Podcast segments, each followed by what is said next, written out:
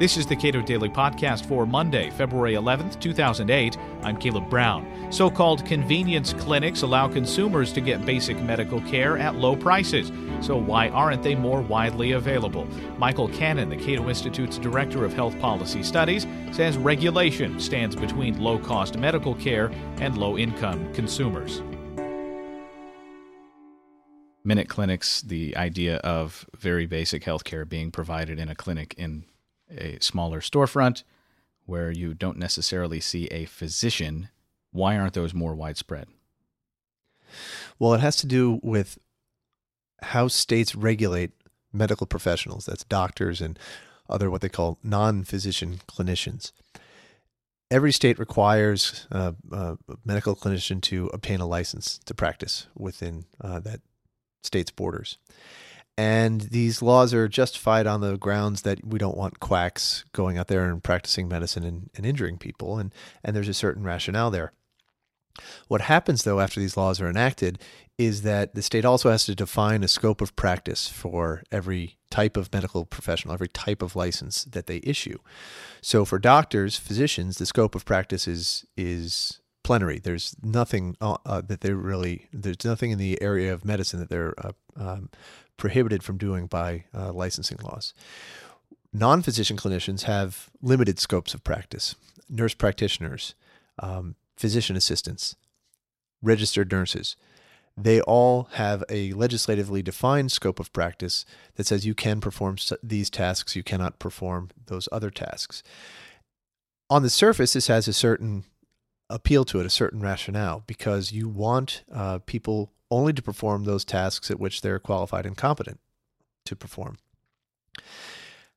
However, because these uh, decisions are being made by the state governments, they're all subject to political pressure from each of these special interest groups, from the physician lobby, from the nurse practitioners lobby, and the and lobbies for uh, physician assistants and other types of clinicians.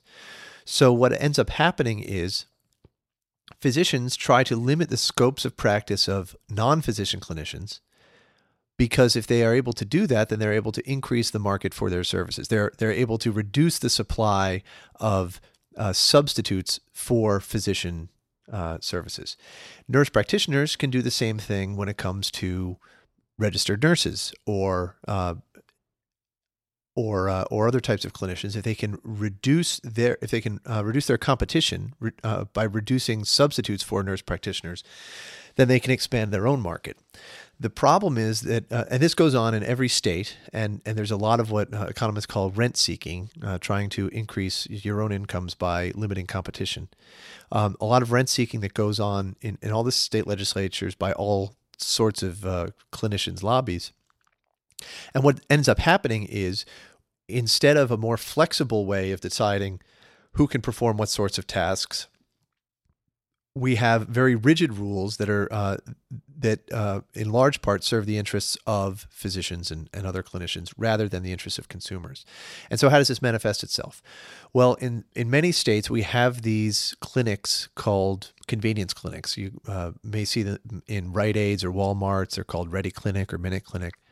They're staffed primarily by nurse practitioners, and they perform basic services, preventive care, and and uh, they'll uh, check your blood pressure. They'll give you a, a, a check for strep throat. They um, uh, they can even prescribe uh, drugs, but what they can do in each state varies, and in some states uh, they're restricted very narrowly, and physicians are trying to uh, increase the amount of regulation on these convenience clinics because a lot of the people who visit convenience clinics might otherwise go to see the physician and they don't like that sort of competition. Physicians do raise safety concerns uh, when they're arguing for these uh, types of restrictions, but there really hasn't been any evidence uh, that's uh, that's emerged that shows that a, that a patient is any worse off going to a nurse practitioner staff clinic than going to a doctor's office. In fact, all the evidence uh, that's available so far shows that uh, nurse practitioners provide care within their uh, within their training that is as high quality as physicians provide, but at a lower cost.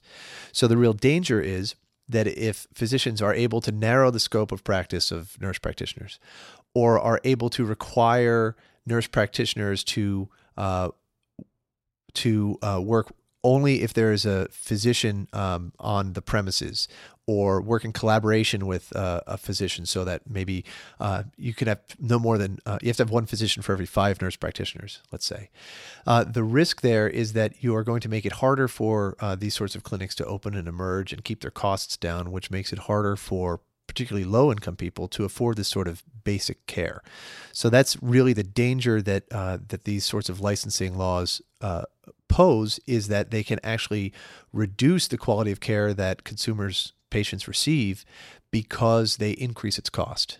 Some people argue on behalf of minute clinics or convenience clinics that they will lead to more transparent pricing of basic medical services.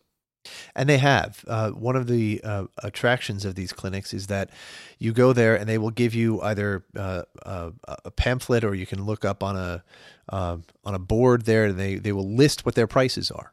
Uh, much like you know in any other retail store, you can find out what um, what everything costs up front when you go into a doctor's office, it doesn't work like that. When you go into a doctor's office, it's very difficult to find out what uh, what the whole trip is going to cost you.